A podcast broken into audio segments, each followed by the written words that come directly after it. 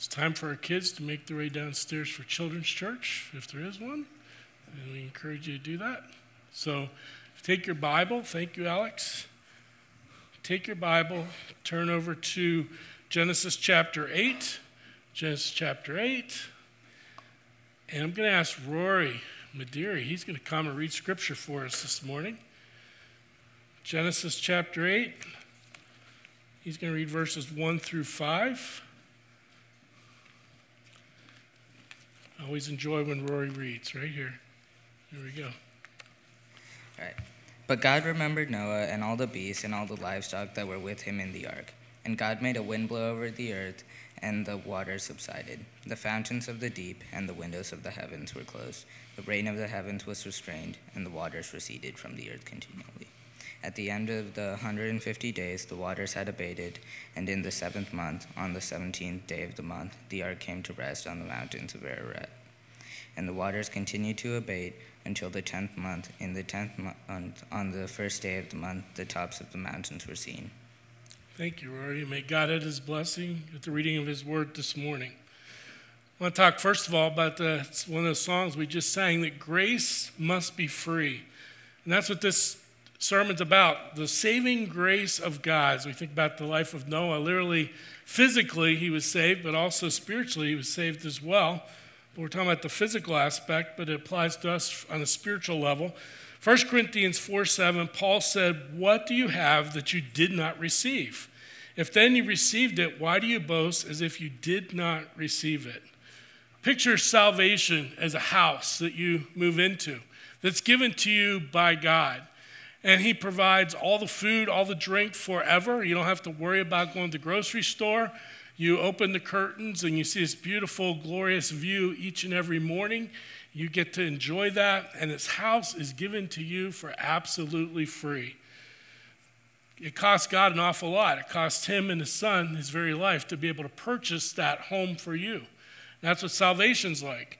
But the purchase agreement is called a new covenant, and the terms read like this This house shall become and remain yours if you will receive it as a gift and take delight in the Father and the Son as they inhabit the house with you. You shall not profane the house of God by sheltering other gods, nor turn your heart away after other treasures, but find your contentment in the fellowship of God in this house. Now, wouldn't it be foolish if after those agreements you hired a lawyer and you drew up an amortization schedule and you began to start making payments on this house to try to repay what was given to you, God would no longer be the gracious benefactor. You would be enslaved to making the payments for this house, and it would no longer be a gift. But grace is when we receive something freely and accept it. And then out of that, we have a thankful, grateful heart and we live in support and live to honor and exalt and lift up the one who gave it to us. And sometimes I think as Christians, if we're not careful, we think we're trying to repay the grace that God has given us. God has abundant grace that He continues to pour out upon us, and it's free. We cannot view it as something to be repaid. Salvation comes to us only through the grace of God. Salvation came to Noah and his family and the animals in the world because of God's grace. It wasn't because Noah was obedient. Noah did everything that God said that he should do. It wasn't his works, but it was that God changed Noah's heart so that he could be righteous and obedient. God sees beyond our fault, sees our deepest needs, and then he comes and meets those needs with compassion, mercy, and grace by saving us. Don't ever stop thanking God for saving grace and the grace that's available to each and every one of us every day. Our purpose for this message is this that every Christ follower can revel in the fact that God sees beyond our fault, sees our deepest need, and is willing to meet our deepest needs.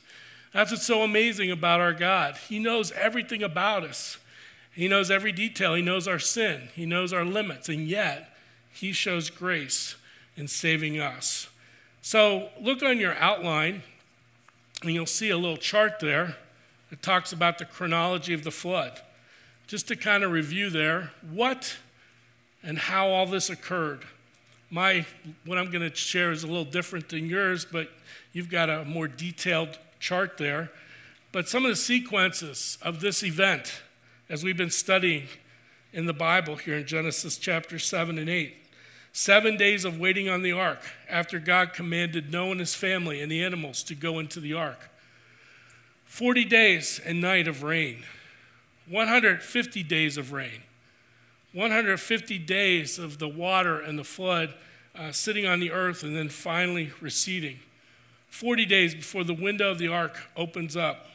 Seven days of waiting on the ark before they disembark from the ark. As the waters of the flood rose, the Moody Bible commentary says, as the water of the flood rose, peaked and subsided, so did God's judgment on humanity rise, peak, and subside. Isn't that interesting? That while God is judging, He's also pouring out His grace and taking care of Noah, taking care of the animals for the future world that He was going to rebuild. Some parallels about the flood and the after effects compared to other transitions in the Bible. We see that at the end of this time of Noah being in the ark, we see that uh, he moves out and they begin a new world. And of course, it harkens back to the Garden of Eden of Adam and Eve before they fell, a place of paradise, yet now they still have to deal with sin. It's a little bit different. Kind of Israelites going through the wilderness, going through the 40 year wilderness experience, and then journeying into the promised land. The point of these transitions is to show that God is unchanging in how he deals and plans for the perfection of man versus man's inability to live up to God's ideal, to his plan of perfection, and shows us that man is in need of a sovereign God to redeem and continually intervene in our lives. That God is here to protect us, to provide for us, and to lead us. So the narrative throughout the entirety of scriptures is that we are sinners in need of a Savior each and every day. Salvation begins at a point when we receive Christ as Savior, but salvation in the gospel continues to unfold and work in our life until our faith becomes sight. God's judgment lasts for a period, and then God shows his love, mercy, and care to the remnant of people who are faithful to him. First thing on your outline, you see that the rain comes to an end. The rain ends. The rain ends. Look at verse 1 as Rory read to us, but God remembered Noah and all the beasts and all the livestock that were with him in the ark. God remembered Noah. Think about that. His family, the animals that he placed on the ark. This is an anthropomorphism, which means the giving of human characteristics, in this case to God, who is a spirit. The word remembered is a big deal. It means that God shows his faithful love and his work on behalf of the one that he remembers. That means God is faithful to love us and to continue to work in our lives because he remembers us. Some examples from scripture, the Israelites, when they were in distress, God remembered them. In Exodus 2:24, and God heard their groaning. And God remembered his covenant with Abraham, with Isaac, and with Jacob. Another example is Samson. Samson, he had his eyes gouged out, his hair cut, lost his strength, but he asked God for one more thing before the end of his life. And in Judges 16, he said, Then Samson called to the Lord and said, O Lord God, please remember me and please strengthen me only this once, O God, that I may be avenged on the Philistines for my two eyes. We think of Hannah. Hannah, she wanted to have a child so badly. And she prayed and she prayed. In 1 Samuel 1:11 it says, "And she vowed a vow and said, O Lord of hosts, if you will indeed look on the affliction of your servant and remember me and not forget your servant, but will give to your servant a son, then I will give him to the Lord all the days of his life, and no razor shall touch his head." One of the most meaningful ideas of God remembering someone is the thief on the cross. In Luke 23, it says, Jesus, remember me when you come into your kingdom. This day, Jesus said, You will be with me in paradise. Just remember that God says He will never forget you. He will show His faithful love and work on your behalf, even when it feels like your prayers are bouncing off the ceiling, even when you're being obedient and seeing nothing positive happening in your life. It tells us in Isaiah 49, and some of these words were just in the song we sang. It says, Can a woman forget her nursing child that she should have no compassion on the son of her womb? Even these may forget, yet I will not forget you because I have engraved you on the palms of my hands. Your walls are continually before me. What do you want God to remember you for? What do you want Him to do on your behalf? How do you long for God's faithful love and working in your life? I long for COVID 19 to be cleared up and to kind of return to a, a better atmosphere. I long for ethnic unrest to be settled and reconciled in our country. I long for this election cycle to be over. No more ads on TV, right? I long for God to bring revival to our country. That's what the return is all about. And I encourage you to think about coming and hearing the speakers and praying and seeking God for revival because that's the ultimate answer no matter who gets elected into office. In 2 Corinthians chapter 4 and verse 16 it gives us hope in this life as we are citizens of heaven but we're also citizens here in the United States of America. We're dual citizens. Paul said this, so we do not lose heart.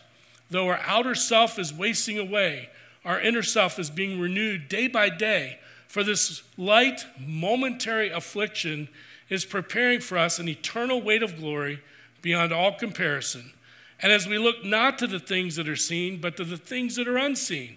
For the things that are seen are transient, but the things that are unseen are eternal. We have hope because we look for the eternal benefits of heaven. And we look at to the eternal rewards that we will possess and the, the people that we will take with us because we've shared Christ with them.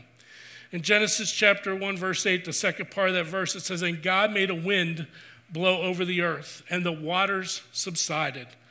The word wind here is reminiscent, reminiscent of the creation story. Back in Genesis 1 in verse 2, the earth was without form and void, and darkness was over the face of the deep. And the Spirit of God was hovering over the face of the waters. In verses 9 and 10 of chapter 1, and God said, Let the waters under the heavens be gathered together into one place, and let the dry land appear. And it was so. God called the dry land earth, and the waters that were gathered together he called seas. And God saw that it was good. That word wind here talks about the pushing back to allow for dry land. It's the same word that's used when talking about the Israelites. When they approached the Red Sea and the Egyptian army was coming after them, the winds came and separated the waters and allowed the Israelites to walk over on dry land. The word wind is significant. Look at verses 2 through 5 of Genesis 8. The fountains of the deep and the windows of the heavens were closed. The rain from the heavens was restrained, and the waters receded from the earth continually. At the end of 150 days, the waters had abated. And in the seventh month, on the 17th day of the month, the ark came to rest on the mountains of Ararat.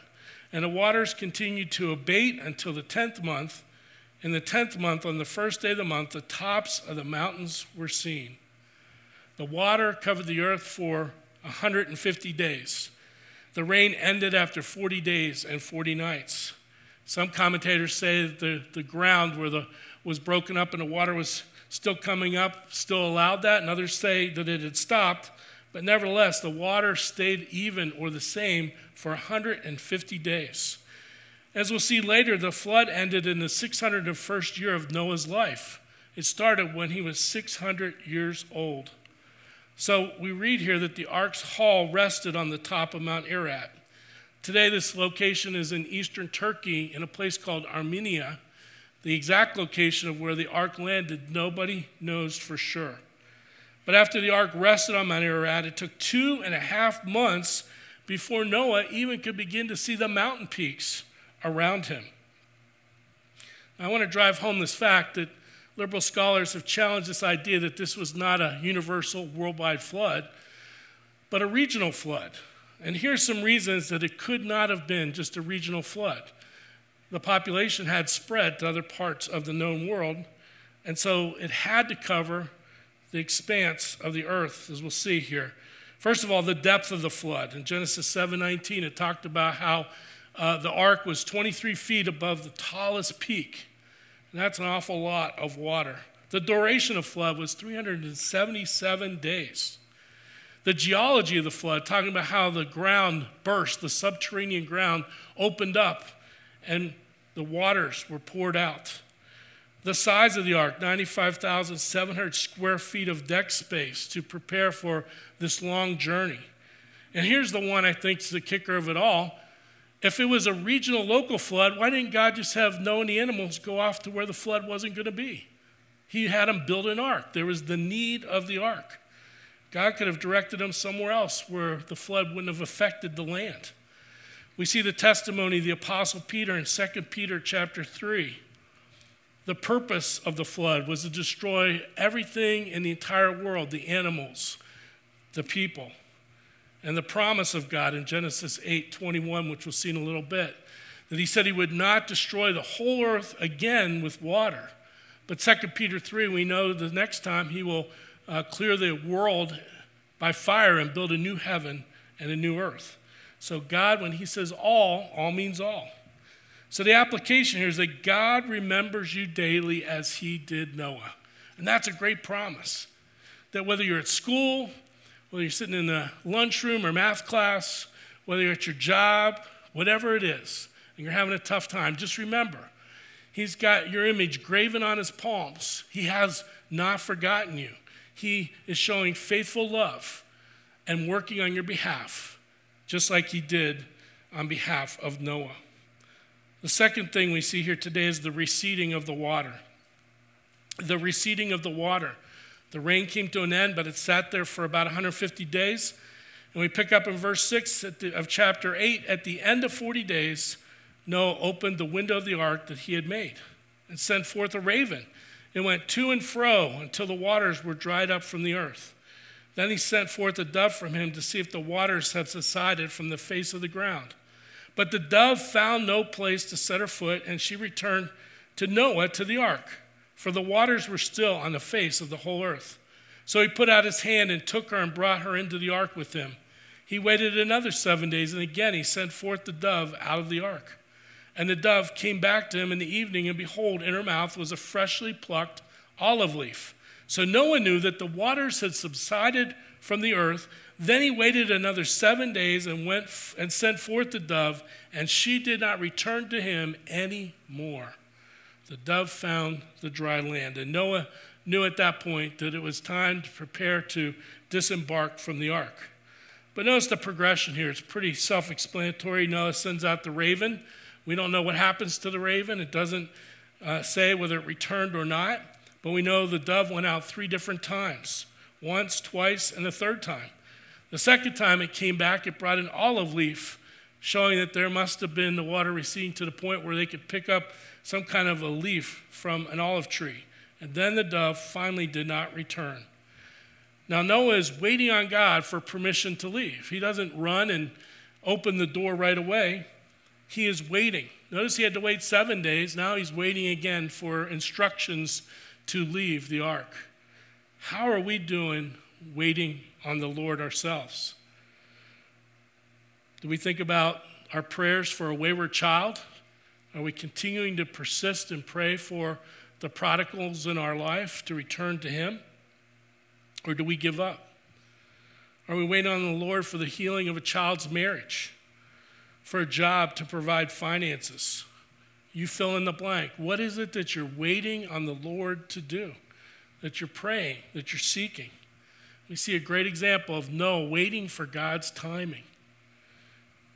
We need to be careful that we don't do what Abraham and Sarah decided to do when they knew Isaac was the promised one. They didn't, they didn't have that name yet, but they knew that their son was going to be the promised one of Israel. But what did Abraham and Sarah do? They ran ahead of God's plan. They took matters into their own hands because Sarah thought she couldn't have a child. So she directed Abraham to be with Hagar, and of course, Ishmael was born. And, they're the, and Ishmael's the father of the Arab nations. And ever since that time, the Arabs and the Jews have been in tension with one another, all because Abraham and Sarah ran ahead of God's will.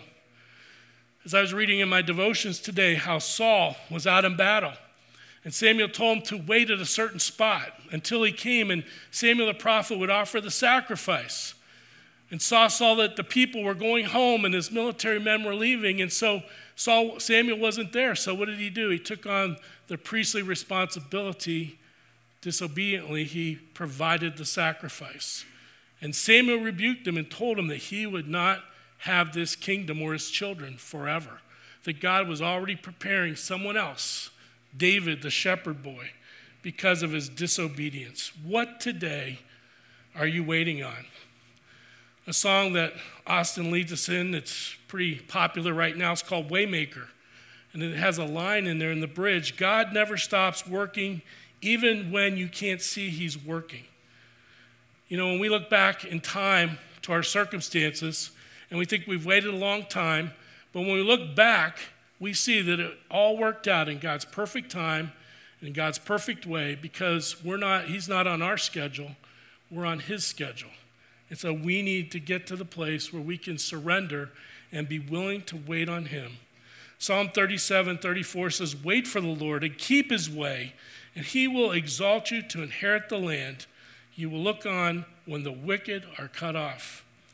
Isaiah 40, 31 is a verse probably familiar to many of you. But they who wait for the Lord shall renew their strength.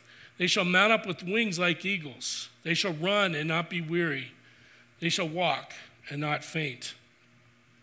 There's a writer, he wrote the story about his Aunt Gladys. And when his family would go visit his wife's Aunt Gladys, they would see that she has this little apple orchard out there. And one fall they went and they couldn't believe the abundance of apples. They'd never seen it so full before. The branches were hanging low to the ground. There were so many apples on the tree. And they began to ask Aunt Gladys what caused it. And she said, Well, last year there was a late frost and it froze the buds.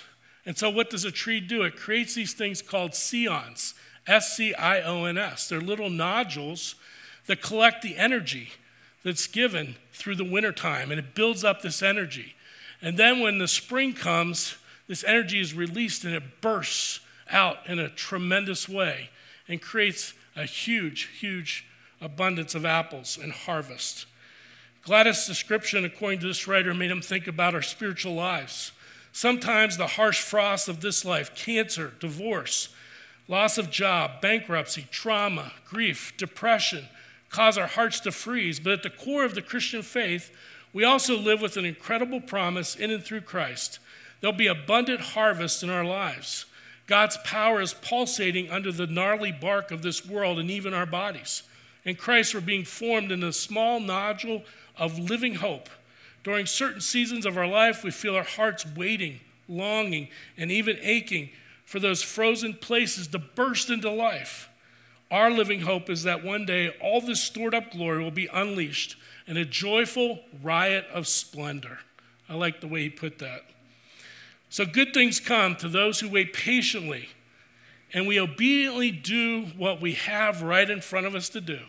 It may seem mundane, you know, got to do our laundry, got to wash our dishes, got to make sure the kids are fed and, and schooled, and all these things. But God is working to do amazing things underneath the gnarly bark of our lives? Are we willing to wait for God's best or settle for taking it on ourselves and settling for something less than what God wanted or something even worse with consequences that will affect us the rest of our life? We have to continue to ask that question when faced with uncertainty. So, our application is this that God remembers our patient obedience as we wait for his leading. If God's not moving as fast or in the direction that you think He should be doing now, we need to continue to wait, continue to obey what He wants us to do, and then He will lead us. God prepares to give His creation a second chance, a do over of sorts, and that brings us to our third point the restart of God's creation. The restart of God's creation. Look at verses 13 through 19 of Genesis 8. In the 601st year, it's interesting how he marks out the history of this ark and in the perspective of Noah's life. So, in the 601st year of Noah's life, in the first month, the first day of the month, the waters were dried from off the earth, And Noah removed the covering of the ark and looked, and behold, the face of the ground was dry. In the second month, on the 27th day of the month, the earth had dried out. Then God said to Noah, Go out into the ark, go out from the ark, you and your wife and your sons and your sons' wives with you. Bring out with you every living thing that is with you, of all flesh, birds and animals, and every creeping thing that creeps on the earth, that they may swarm on the earth and be fruitful and multiply on the earth. So Noah went out, and his sons and his wife and his sons' wives with him. And every beast, every creeping thing, and every bird, everything that moves on the earth, went out by families from the ark. In Genesis 7, verses 1 through 9, Noah obediently entered the ark and waited for rain for seven days. 300 days while he sat on the ark while the water was at some level covering the earth. Another 57 days waiting on the Lord and testing for dry land before God said it was time to go. 377 days. Count them from Genesis chapter 7, verse 1 to chapter 8, verse 14. Now, Noah again obeys God's command to come out of the ark onto dry land and rebuild and multiply the earth. He was going to provide offspring, he was going to provide descendants to rebuild the earth. Different from Adam and Eve in the garden, these folks had a sinful nature, but they were going to remultiply the earth. Everything was going to be new. The animals, the same way. The animal kingdom was going to be redeveloped as they procreated. And he was beginning to explore the land with its new topography and new geography. And at the end of this chapter, verse 22, it says that the seasons were established fall, spring, winter, summer. You and I, we can start each and every day with a fresh new start. Jesus said to Nicodemus, You must be born again in John 3 3. It's not enough to be born once, you have to be born twice. Born of the Spirit. Receive the gospel of Christ. Accept Christ as your Savior. And the gospel is the death, the burial, the resurrection of Christ. And when you do that, you have a new start in life. Not only in this life, but you have the hope of eternity in heaven. I think of other new starts. It says in 2 Corinthians 5:17 that we are in Christ are new creatures. Old things are passing away. Behold, all things are becoming new. He promises us a new heart when we receive Christ. In Exodus 36, it says, And I will give you a new heart, and a new spirit I will put within you, and I will remove the heart of stone from your flesh and give you a heart of flesh. God starts and changes us and makes us new. And it's something, according to 2 Corinthians 5:17, that we are doing each and every day, putting away the old, adding the new to our life. Isaiah 43 says, Behold, I am doing a new thing. Now it springs forth. Do you not perceive it? I will make a way in the wilderness and rivers in the desert. God is always in the business of recreating things, making new things. In the midst of this uncertain time with COVID 19 and all that's going on, what is God prompting you to do that's new and different?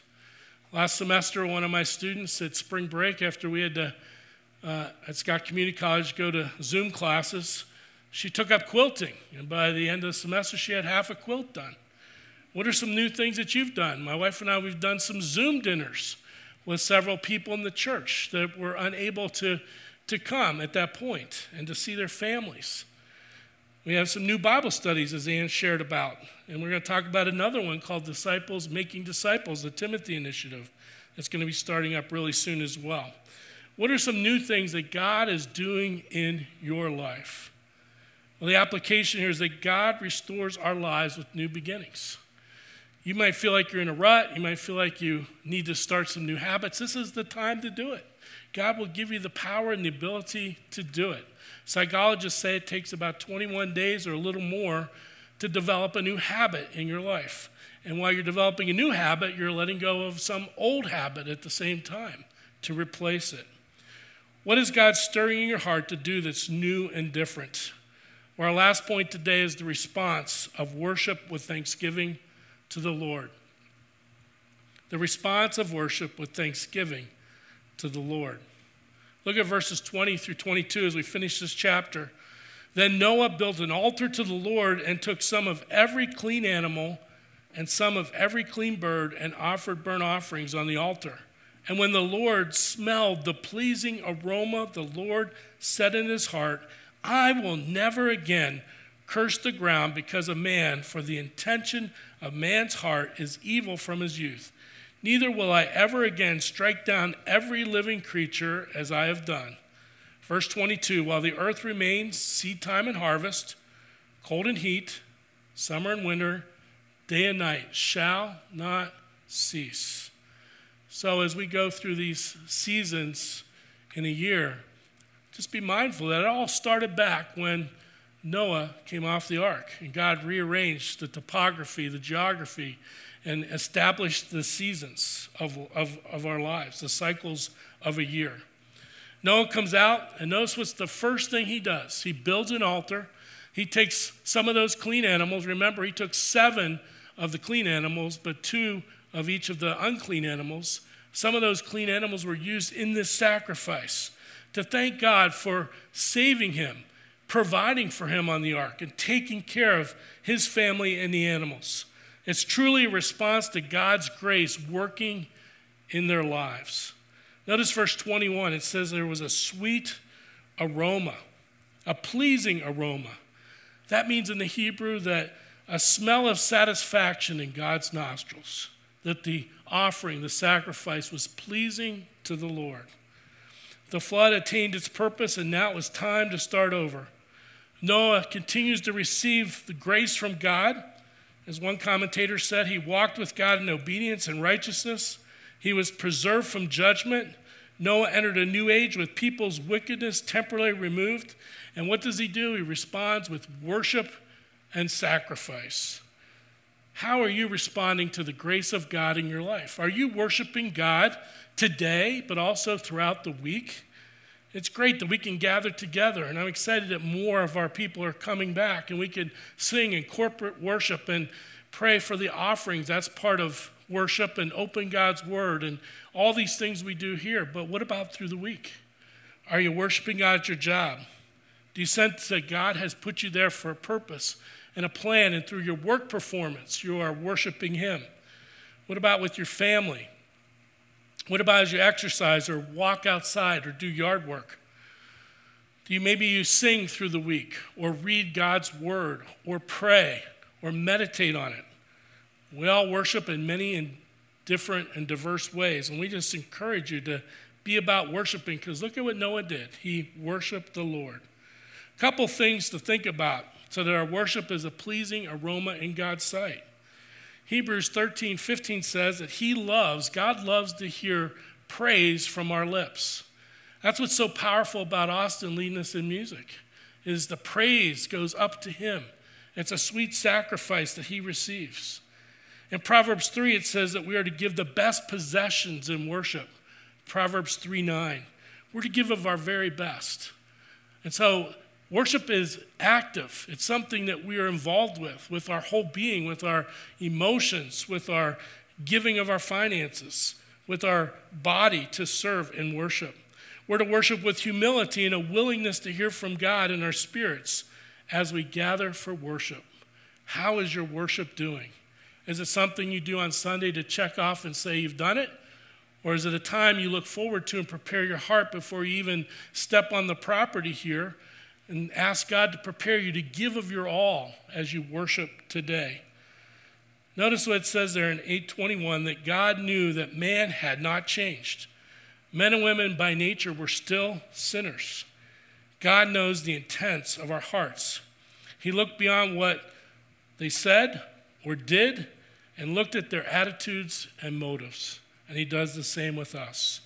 Despite the depravity of man, God says He will never destroy the earth by floodwaters again, verse 21. He shows man mercy. Mercy is getting less punishment than we deserve. Ezra, the priest, said this in Ezra 9:13, and after all that has come upon us, talking about being away on captivity, being allowed to return, after all that has come upon us for our evil deeds and for our great guilt, seeing that you, our God, have punished us less than our iniquities deserved and have given us such a remnant as this. Do you have a sense of grace today that God doesn't punish you as much as you deserve? He's loving, He's caring, He's compassionate. He knows we're made of dust, He knows that we're weak, and He cares for us and provides that grace. God sets up now the changing of the seasons until earth is destroyed by fire, according to 2 Peter 3, and remade after Jesus returns. Our closing application is this that God rejoices with us as we worship Him. You know, this isn't rehearsal here on earth for when we get to heaven. We are singing here on earth and worshiping now just as the angels are around the throne. We're joining in, it's just a different location. And we need to remember that God rejoices with us as we worship Him. Are you sensing God's grace and how He works in the different seasons of the year and the different seasons in your life as well? Our key thought is this, and remember this always, and this is the, really the summation of what the story of Noah's Ark is all about, is God is in the business of saving people and loving His creation despite their depravity. God wants to see beyond the fault, see not only the need, but He provides the way to meet the need. No other God is like our God. No other God has that same love and that compassion to look to man's heart. And Andraé Crouch, gospel singer from yesteryear, wrote that song, God looked beyond my fault and saw my need. And I hope that you're thankful for that today. As we close, I want you to think about these three questions. And I want you to think about them very deeply today. Do you have a deep, deep sense that God is with you? And no matter what happens in life, it's going to be okay. Last week, when uh, Carrie Zanke was here, she led us in that song, It is Well with My Soul. Is it well with your soul no matter what is going on in your life? Second of all, do you know that being obedient to God is worth it? No matter the consequences that arise due to your decision to obey God. We have to be getting ready for persecution. We have to get the next generation ready for persecution. If you look at the news, you know the noose is tightening as uh, they're making circling the wagons, and Christians are going to be the ones that are going to be in the crosshairs. Are we going to be obedient if it costs us our job, maybe finances, maybe our social status? And lastly, do you sense how good it is to worship God with your whole heart and how it brings so much joy to yourself?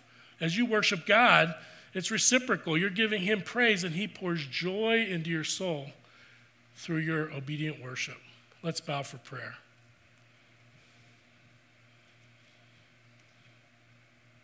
Father, I'm so thankful for the saving grace of Jesus Christ.